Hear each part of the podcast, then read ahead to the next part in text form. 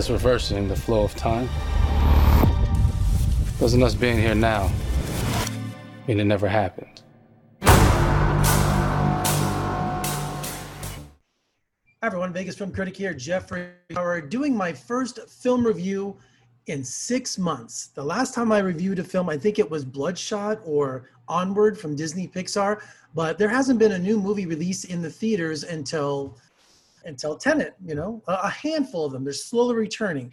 So I went to go see Christopher Nolan's biggest film yet to date, and you know, I expect so much from Christopher Nolan. It is a cinematic event when this man releases a movie, not only because he's a purist and releasing uh, all of his movies shot on motion picture film, never digital, but also he's one of the most incredible filmmakers of our times, giving us Inception and Dark Knight Returns, all the Batman movies, and and Interstellar and Memento, and it just goes on and on and on. I mean, every one of his films are groundbreaking in the in the same vein as James Cameron. I mean, it's something that changes cinema. So seeing Tenet in the theaters, just like he wanted, I was game. But I was very, very worried about uh, attending any kind of public screening uh, because, you know, COVID-19, and, and rightly so. And I want to be a disclaimer right here at the beginning. I am not encouraging you to go to the movie theater to see Tenet. That is your choice. I saw it as a press screening with maybe one or two people in the theater and a giant 500 seat theater uh, in IMAX and uh, I felt you know social distancing big time inside the theater. Plus, I wore a mask the whole time.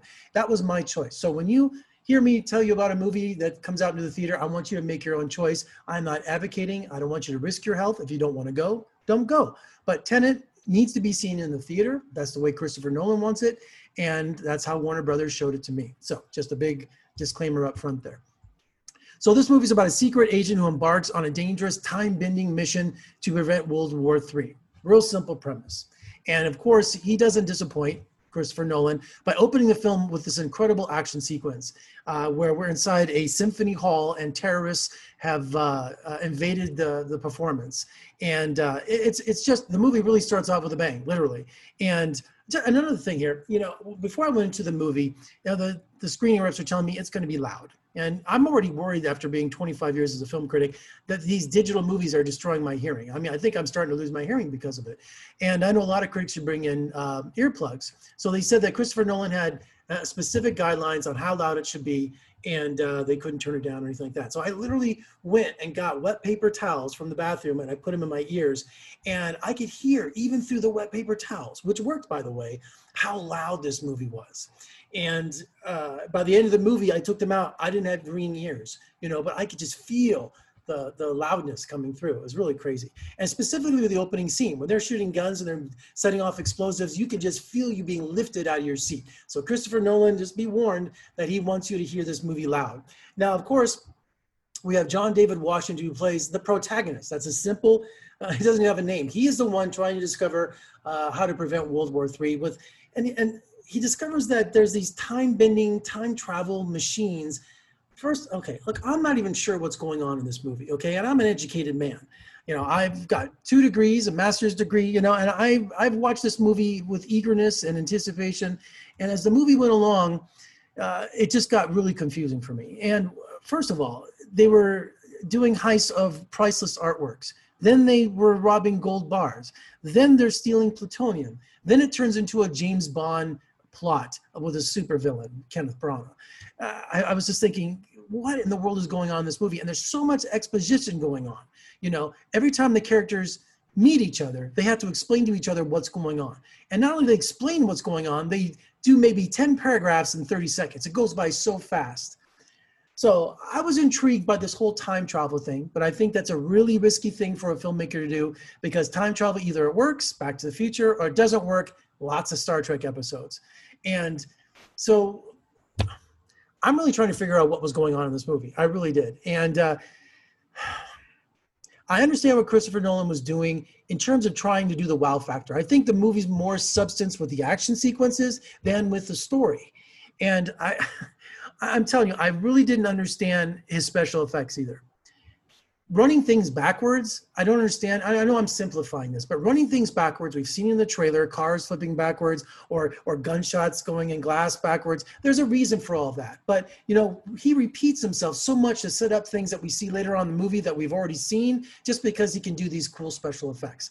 I know I'm oversimplifying this, and I know there's people out there who have seen this who think this is, you know, there's much more to this movie than I'm than I'm uh, admitting to. I didn't see that whatsoever, and there's also a final sequence where everything comes down, uh, you know, to save mankind or not, and the set was so cheap. It looked like some outdoor paintball uh, recreational thing. You know, it looked so dumb and so cheap.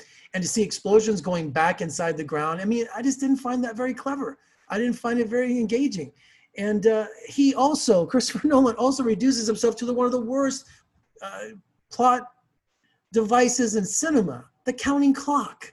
I mean, I can't, it was on there, it was on this bomb, it was on their arm, it was on the watches. I'm like, you gotta be kidding me. He's doing the counting clock. I didn't find this movie very imaginative. I didn't find it very intriguing. I didn't find it. When I watched Interstellar, when I watched Inception, I mean, he was showing me things that I've never seen before. He was messing with my senses. He was messing with my mind. Something, an experience that just like no other. I didn't get that with with Tenet. I didn't understand it whatsoever. I thought was boring, and I really did. I hate saying that because I think he's one of my most brilliant brilliant filmmakers. But sometimes the mighty stumble, and he definitely stumbled this time. Second of all, it was just too long. I mean, the thing was what, two hours and 20 minutes? And it just kept going on and on and on. Great, there's a great cameo by Michael Caine. And of course, uh, Elizabeth Debicki. I think she had the only playing cat. She was the only one that had kind of a fleshed out character. And I'm sorry, John David Washington, you were great in Klansman, but I just thought you were miscast in this. I just thought you were dull. I really did. And Robert Pattinson, who plays, uh, uh, I think, an agent, you know, he's here there helping uh, the protagonist. He plays Neil and uh, I thought he was wasted too. You know, so I just, you know, I didn't get this movie whatsoever, and I risked my health. I just want you to know that you too, Christopher Nolan. I went to the theater and saw it like I should, and uh, it was a disappointment. So, should you go see Tenet as the way Christopher Nolan wanted you to in IMAX and hit the big theaters? That's going to be your choice, but I wouldn't go.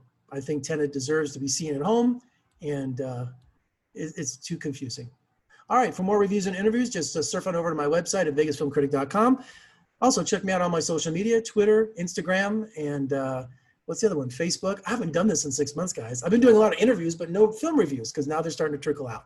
I'm Jeffrey Howard in Las Vegas. Thank you for joining me. I'll see you next time.